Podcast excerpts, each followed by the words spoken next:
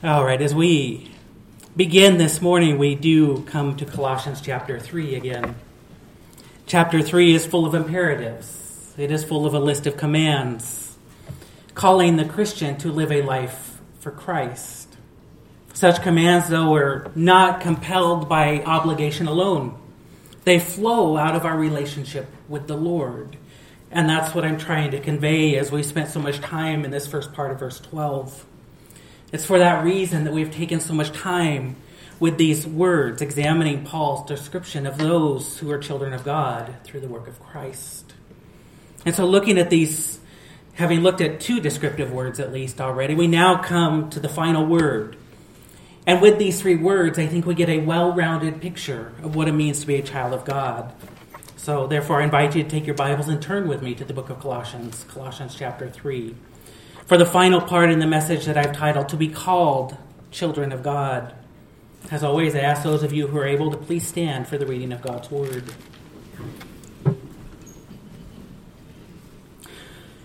Colossians chapter 3, and I will begin reading in verse 12. Put on then as God's chosen ones, holy and beloved, compassionate hearts, kindness, humility, meekness, and patience, bearing with one another and if one has a complaint against another, forgiving each other. As the Lord has forgiven you, so you also must forgive. And above all these, put on love, which binds everything together in perfect harmony. And let the peace of Christ rule in your hearts, to which indeed you were called in one body. And be thankful. Let the word of Christ dwell in you richly, teaching and admonishing one another in, a, in all wisdom singing psalms and hymns and spiritual songs with thankfulness in your hearts to God. And whatever you do in word or deed, do everything in the name of the Lord Jesus, giving thanks to God the Father through him. You may be seated.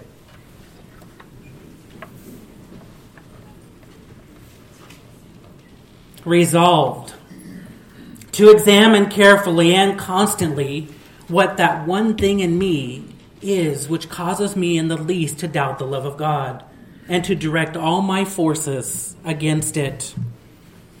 Stephen Nichols writes of Jonathan Edwards that he was a young man unsure of his future. He had many gifts and not a few options before him.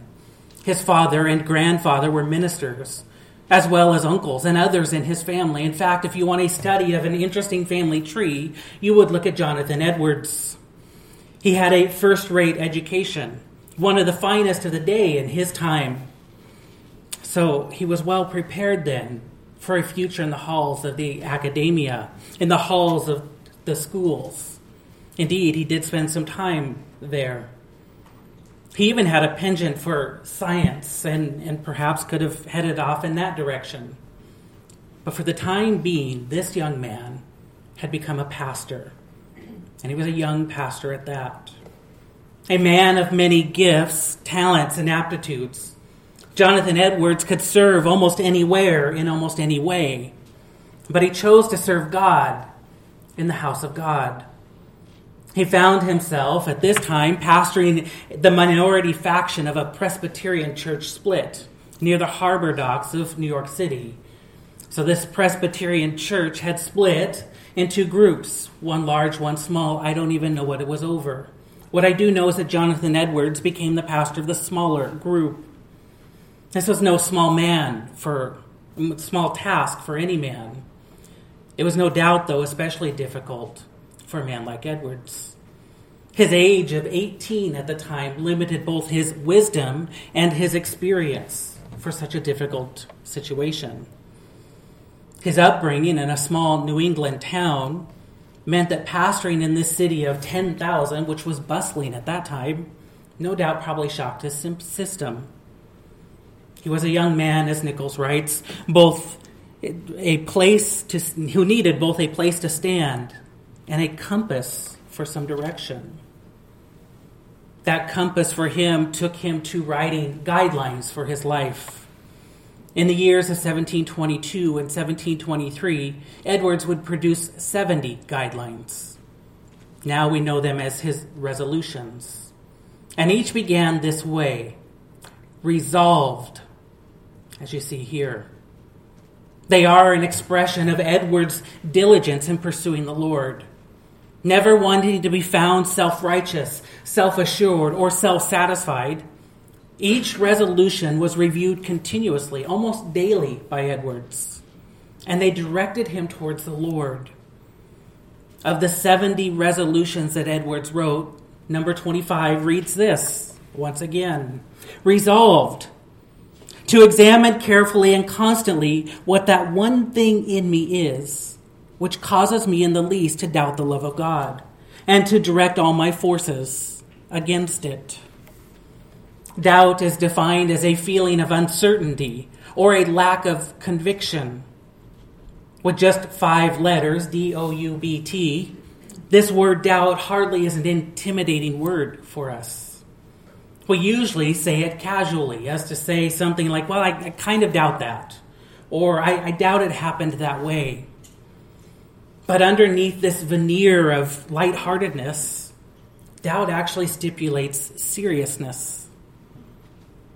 Look up the word doubt in a thesaurus, and you will find words such as distrust and fear and reluctance, indecision and wavering. Therefore, instead of saying, I kind of doubt that, what we could really say is, I distrust that.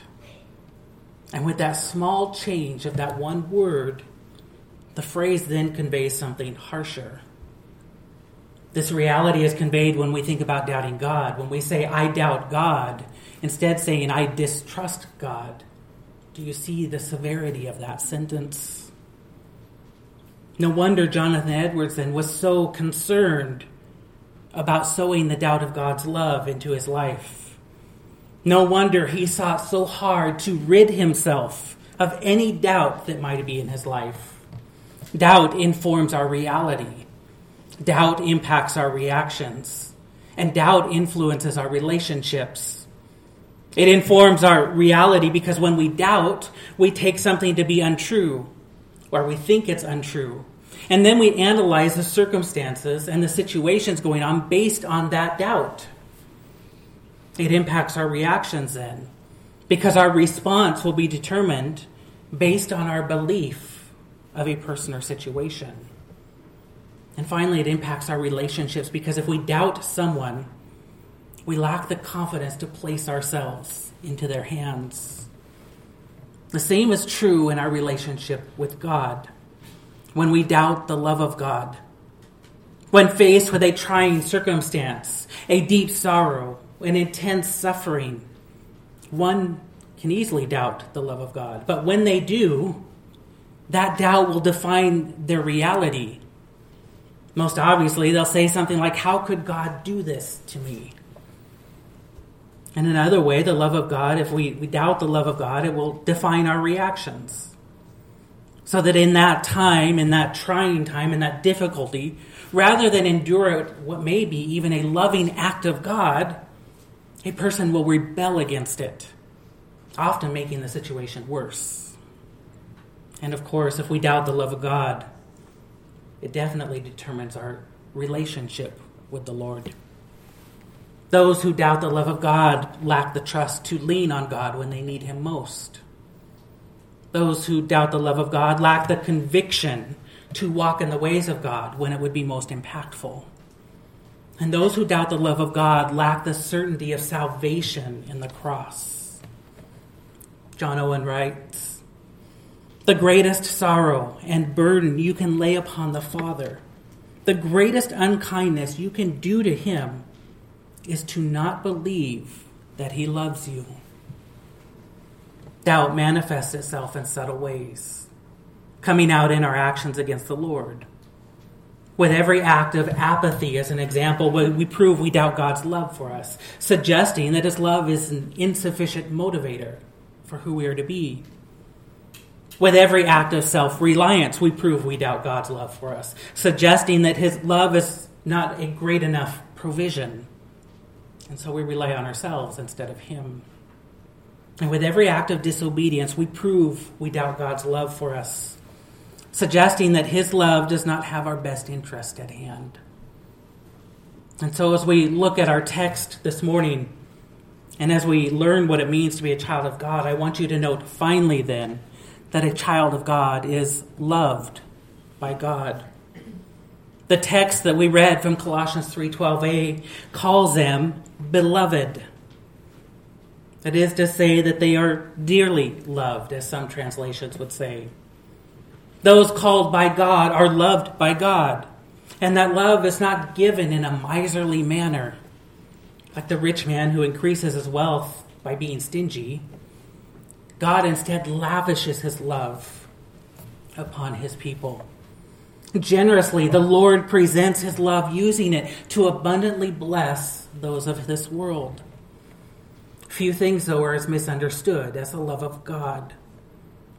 Not understanding the definition or demonstration or even the depths of God's love, it becomes obscured. For example, the world in which we live was created by God. And so I would tell you that this is an expression of His love. Creation expresses His love. It was given as a means for us to enjoy Him and reflect upon His majesty. And yet, for too many today, creation is the God. And so elevated is it, and thus idolatrous, is this view of the physical world that the magnificence of God is hidden and the worship of Him is lost. Because too many people are worshiping the creation instead of worshiping the Creator. The same could be said of another example gender. And we know that that discussion could lead into a whole litany of other, other issues not just about identity, but in the context of God's love, it brings forth topics like God's given roles for men and women. And more importantly, that should consider, cause us to consider the value of each. These debates, they, they not only consume us, but then they end up draining us of our energy to the point of exasperation. And so they confiscate our attention so that we forget that God is the sovereign creator and as the sovereign creator of male and female, it's not just a part of his perfect order, but that perfect order should lead us, lead us to see the love of God. Choosing to make some here female and others of us male, that was part of God's loving plan. And even the roles that God has defined through those in male and female, husband and wife, they're to be earthly portrayals of the love of God. The misunderstanding of God's love, though, is a result of a misrepresentation of God's love. In a culture that has hijacked the significance of love, the definition is now reconstructed. It's gone from acting in the best interest of another to now being total acceptance of another. By controlling the meaning of love, that definition is then imported into God's love. So that for God to be loving, according to society, and now some in the church, he must be accepting. God's love means that he must be open minded, even if something is an offense to his holiness. Something we talked about last week. Because of these misunderstandings and these misrepresentations, when we come to a text like this and we look upon it that says that believers are God's chosen ones, holy and beloved, we're not sure how to respond. We don't understand the intensity or the profundity of God's love. We fail to see that God's love involves the totality of his being. When God loves us, he does so comprehensively, he does so earnestly. The confusion of his love creates a failure to comprehend his love. And the result of that is Christians then are paralyzed to inaction. Uncertain of the meaning of God's love, we become uncertain of how to acknowledge God's love. Uncertain of how it makes a difference in our relationship with Him. And thus we're uncertain of how we love one another. And so we look upon this last word of Colossians 3:12a and we do so with scrutiny. Because I want to plumb the depths of, of the essence here, that we may appreciate God's love for us as children of God. To best understand God's love, We begin by looking at God's relationship with Israel. And what we see is that God's love is the basis for God's choosing of Israel. Deuteronomy 4:37 we read, "And because he loved your fathers and chose their offspring after them and brought you out of Egypt with his own presence by his great power." So not only is his rescue of Israel a result of his love, but we see that it is displayed by God's giving of his presence. Deuteronomy 10:15 reads something similar saying, Yet the Lord set his heart in love on your fathers and chose their offspring after them, you above all peoples, as you are this day. By his love, God looked upon Israel, and he did so with favor. So we use his relationship with them as an example to all people. And we see just how spectacular his love is. As we read this morning in Psalm 136, by his love, God rescued Egypt or rescued Israel out of Egypt. He saved them from the oppressive conditions from which they lived. That was an expression of God's love. But we must not forget that the reason they were in Egypt was also the result of God. The reason they're receiving any of this is because God brought them to Egypt.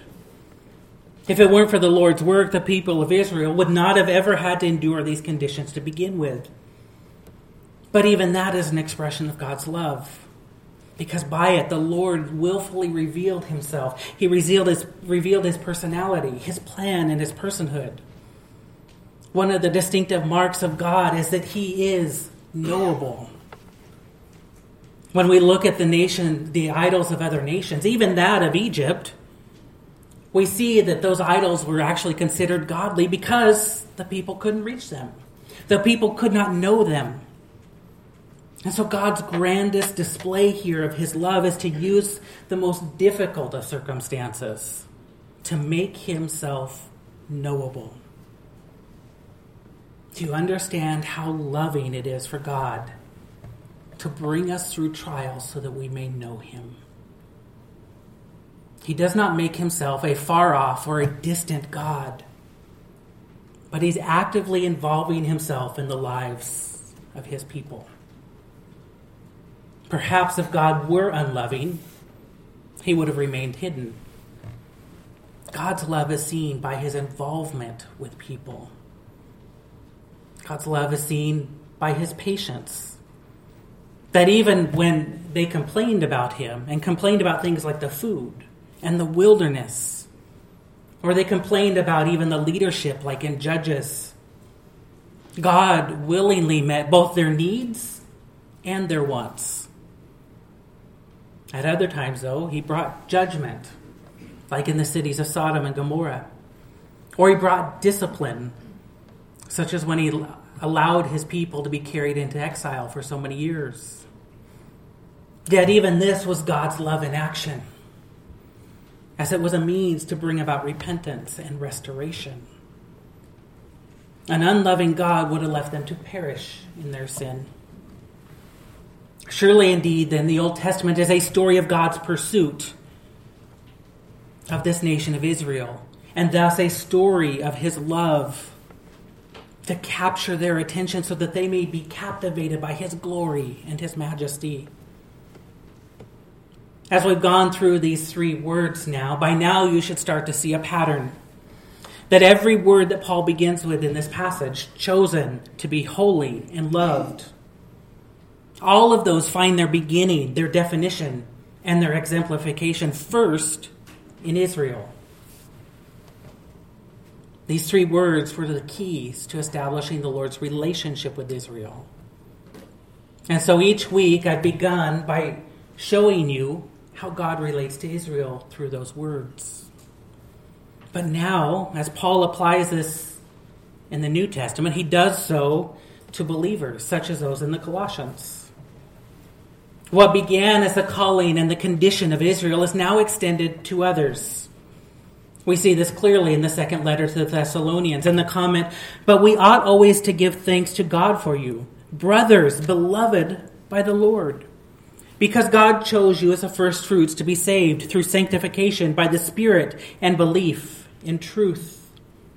Or consider the text of Ephesians 2 4 and 5. But God, being rich in mercy, even when we were dead in our trespasses, made us alive together with Christ because of the great love with which He loved us.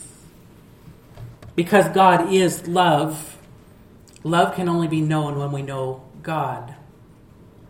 John puts it this way writing, anyone who does not love does not know God, because God is love. Therefore, to know love, one must know God. Love is defined by God. Love doesn't define God. We can't simply say that God is loving as though it's just a part of his character. God is love, meaning that true love cannot exist apart from God. We may capture glimpses of it, but genuine love is rooted in a genuine God. Therefore, to understand love, we must spend time understanding God. And I want to draw your attention then to three aspects of God's character. First, God is both eternal and infinite. God exists outside of time. He has no beginning, He has no end. And while humans may define both the beginning and end of their lives, pointing to a date of birth and a date of death, the Lord has neither. He has always existed, He exists now, and He will always exist. And so He is eternal. And if we trust that God is eternal, then we have to trust that God's love is also eternal. John Gill, a predecessor to Charles Spurgeon, writes God's love to his elect is not of yesterday. It does not begin with their love to him. We love him because he first loved us. It was born in the, his heart toward them long before they were delivered from the power of darkness and translated into the kingdom of his dear Son. It does not commence in time, but bears date from eternity, and is the ground and foundation of the elect's being called in time out of darkness into marvelous light. I have loved thee, says the Lord to the church, with an everlasting love. Like God Himself, the love of God has no beginning and no end. It is an everlasting love, a love that described by God Himself in Jeremiah 31 3, when he says, I have loved you, talking to Israel, with an everlasting love. Therefore, I have continued my faithfulness to you. The point is well stressed by the psalmist of Psalm 136 that we read this morning. If you took the time to count the verses, that while we were reading, you would notice it 26 times. 26 times in that one text, the psalmist declares the everlasting nature of God's love. He is proclaiming a God who is eternally loving. Consider then what it means to be recipients of an eternal love. If God's love is eternal, it will always be there. Nothing can annul God's love for you and I. He is always loving. It never fades, it never dies. It will endure endlessly.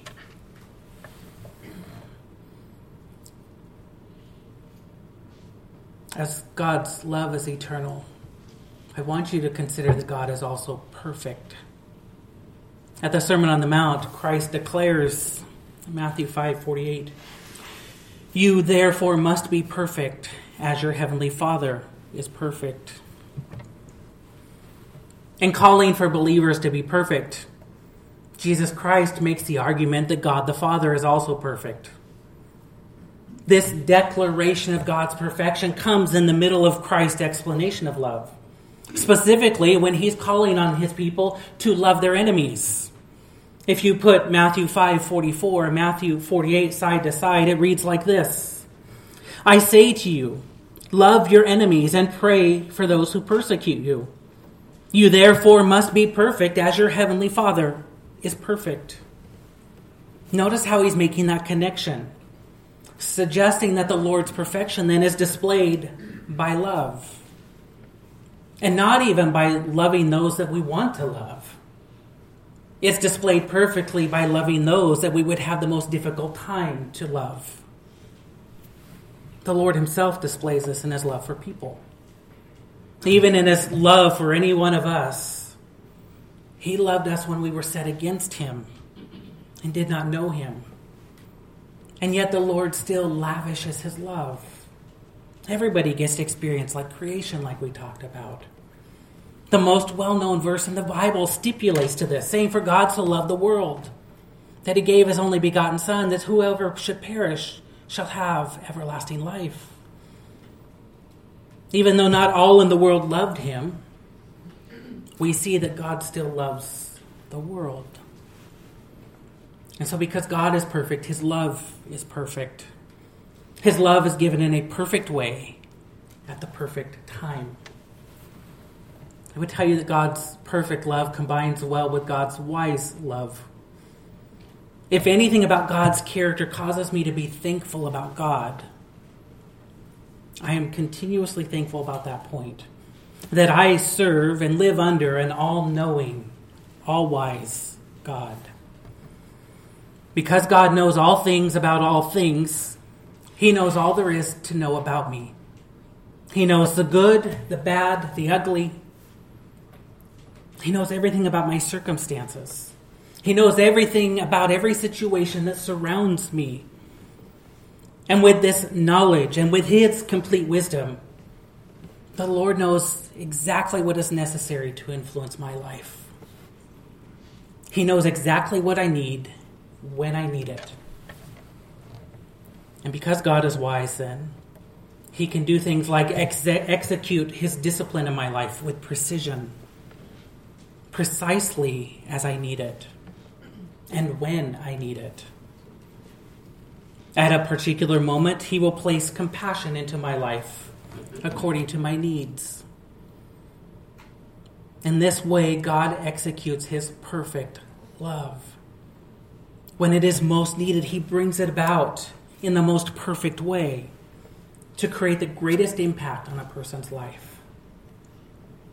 It may take various forms discipline and judgment or encouragement and exhortation.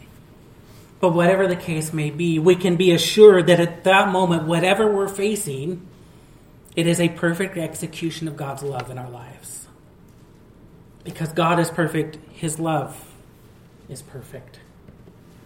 Consider finally that God is also immutable, unchangeable. The author of Hebrews states Jesus Christ is the same yesterday, today, and forever. While Malachi 3 6, the Lord declares about himself, For I, the Lord, do not change. Because God is love, it's not just part of his character. We can say then that the love of God that he displays towards others will also never change. God's love is consistent. It will never be removed. It will never be transformed. It will never change its expectations. Think of the implications of that. If the love of God never changes, it means that God's love is never dependent upon who I am. It's only dependent upon who God is.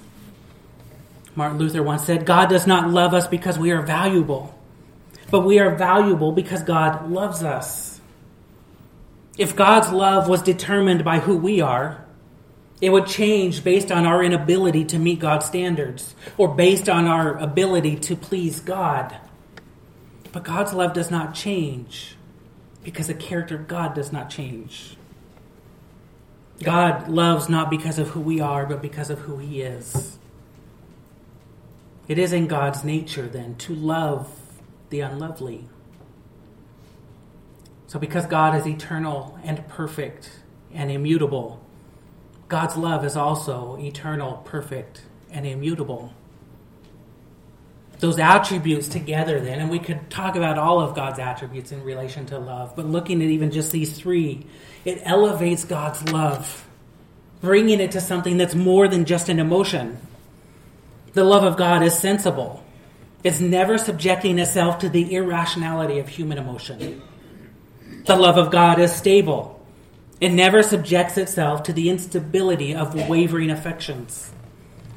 And the love of God is sustainable, never subjecting itself to a decision of, determina- of termination. It will always endure. It is everlasting, after all.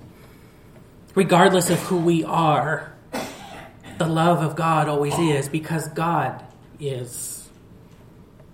If it is this sensible, stable, sustainable love of God that He lavishes upon a believer, and it is this love with which God influences our lives.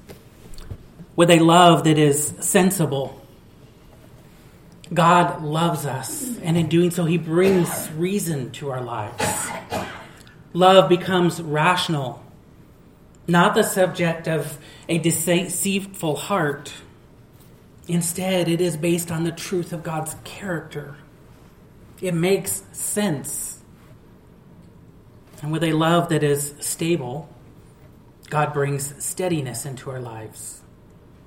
Because the love of God is dependent upon who God is, it will never fluctuate with the ways of the world. Because of the love of God is dependent upon who God is, it will never oscillate based upon the nature of human emotion at any given moment. And because that love is dependent upon who God is, it will never waver based on man's personality and personhood. And finally, with a love that is sustainable, God brings endurance into our lives. A sustainable love will experience all things on behalf of another. We'll even read about that in the upcoming weeks in our text. A sustainable love will never desert someone based on circumstances or character. And a sustainable love will endure the greatest trial and the greatest triumph. When Paul writes, as God's chosen ones, holy and beloved, his wording reminds believers, the Colossians specifically, but also extended to all believers, that we are enclosed not merely by the action of love, but we are enveloped by all that God is. To be loved by God is to experience what we need. To be loved by God is to experience all that God is willing to give. And to be loved by God is to experience who God is. The love of God embodies God's character. And so when we experience God's love, we are experiencing who He is. This is a love that you will never find anywhere else. The world will never display it. Friends and family will never display it. It is found only in God Himself. This is why those who seek their love among the world will always be dissatisfied. Because their love is incomplete, because it lacks the character of God. Think about it. The world's love is reflective of humanity, which is what? Humanity is stubborn, it is selfish, and it is sinful. So its love is going to be stubborn and selfish and sinful. What we need is a fullness of love not, love not found in humanity, but the fullness of love found in divinity. We need to wrap ourselves in a love that is sensible and stable and sustainable because humanity is sustained by the love of divinity. We're not children of God because we love God. We're children of God because God loved us. And when He loved, He did so timelessly and thoroughly. He loved us perfectly and precisely. He loved us wisely and wonderfully. And so we must look upon ourselves and with honest examination and admit there are times when our attitudes divulge a personal rejection of the love of God. There are times when our activities declare a rebellion against the love of God. And there are times when our actions disclose a reluctance of the love of God. In those moments when our behavior betrays our belief, we must look to the love of God and be reassured and reconciled because His love causes us to remember four things. First, the love of God secures salvation. Salvation is always regarded as, as a free gift of God, an expression of His grace. It is only because God is love that salvation flows from that nature and that we have access to it. Because God is love, then the believer is reassured of his position before God. Never do we need to doubt who we are. Because we have His love expressed through the sufficient work of His Son. Second, the love of God safeguards from sin. Certainly, my willpower doesn't keep me from sin alone. In fact, my willpower often leads me into sin. But in those moments of failure, I love God less and love myself more. And yet, the love of God safeguards me from sin. It causes me to restrain the potential influence of sin in my life. By the work of God, none of us are as sinful as we ever could be.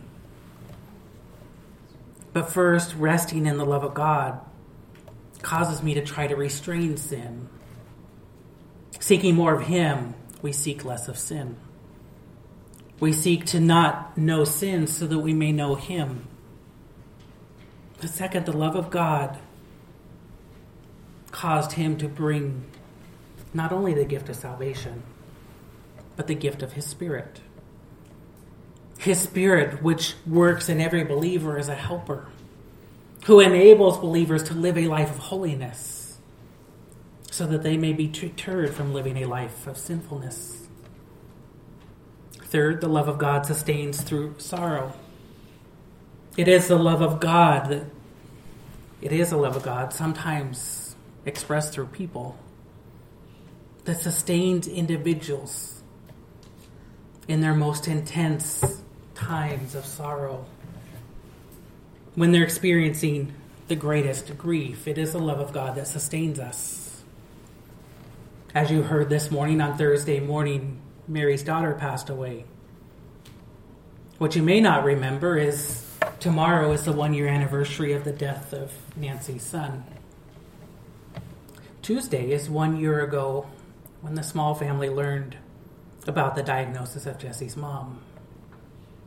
Why do I bring that up?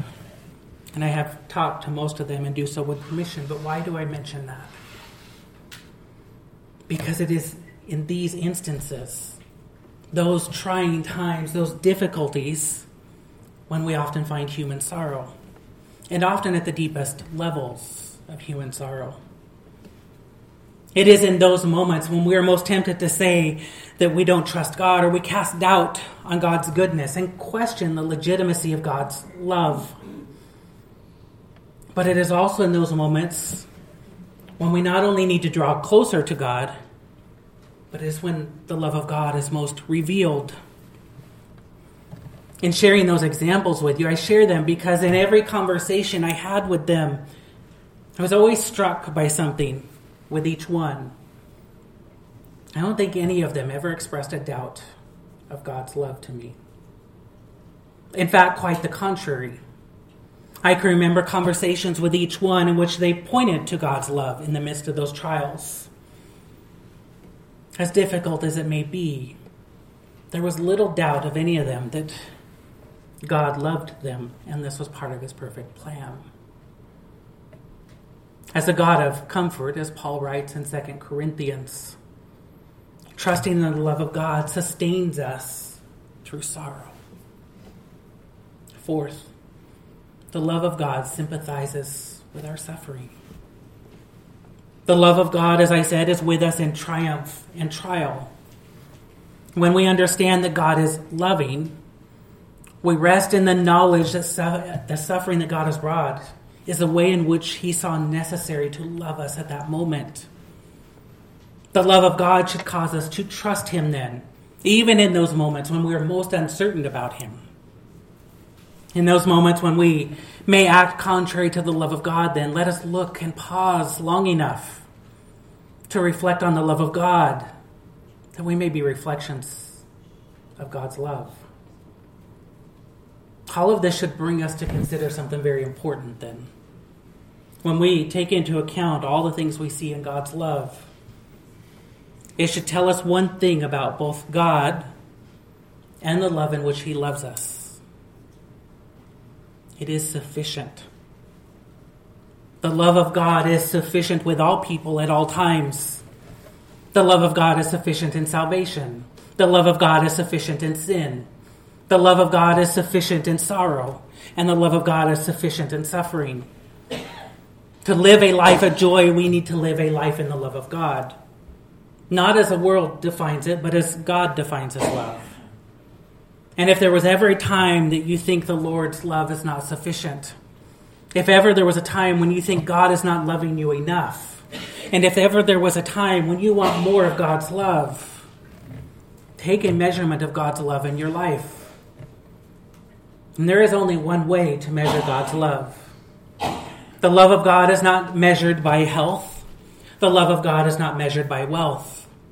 The love of God is not measured by prosperity or property or security. If at any time we want to see the love of God manifested in our lives, we need not ask, What amount of God's love do I deserve? Instead, we ask, What amount of God's wrath do I deserve? If you want to know how much God loves you, then only consider how much wrath He is holding back from you. And so, over the course of these last three weeks, we've seen that a child of God is chosen by God. A child of God is set apart by God, and a child of God is loved by God. It is first expressed in his relationship with Israel, such it is also the relationship with those whom are his children by the work of His Spirit, the Lord works in the hearts and minds to call souls to Himself. He offers to them something the world cannot offer. He offers them salvation from the world. He offers them salvation from the world and from its fleshly vices. And in calling those individuals to Himself, God has set them apart. He has consecrated them for His purposes. And they are to be holy distinctive from the world because they, indeed they are children of God and not children of the world. And now that calling is manifested through the love of God. A child of God is chosen by God, set apart by God, and loved by God. And so, my hope is that as we've examined each of these verses or these words, that we have seen the character of God so that we may have confidence in God.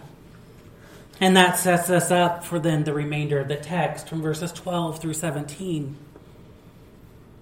And so today and this week, I pray that we would look upon God in fullness, in the fullness of His glory and majesty, so that we may respond to Him with awe and amazement and say, I am a child of God. Let's pray. Our Father God, indeed, if we've called upon the name of your Son, we are your children, Lord. Father, we can also say as a result, we are holy and chosen and beloved, Lord. Father, whatever circumstance we may be facing, Lord, I pray that we would then trust in that love. Lord, may we lean on you heavily seeing the sufficiency of your love, seeing that it indeed is stable and sustainable and sensible in our lives, Lord. And so may we cling to that. And as we do so, may we just learn to cling to you more. Father, continue to reveal your love to us. Help us to know you more by knowing your love. We are so grateful and thankful that we get to experience that, Lord. And so, Father, may we not take that for granted but may it drive us to a deeper relationship with you. It is in your holy and precious name we pray. Amen.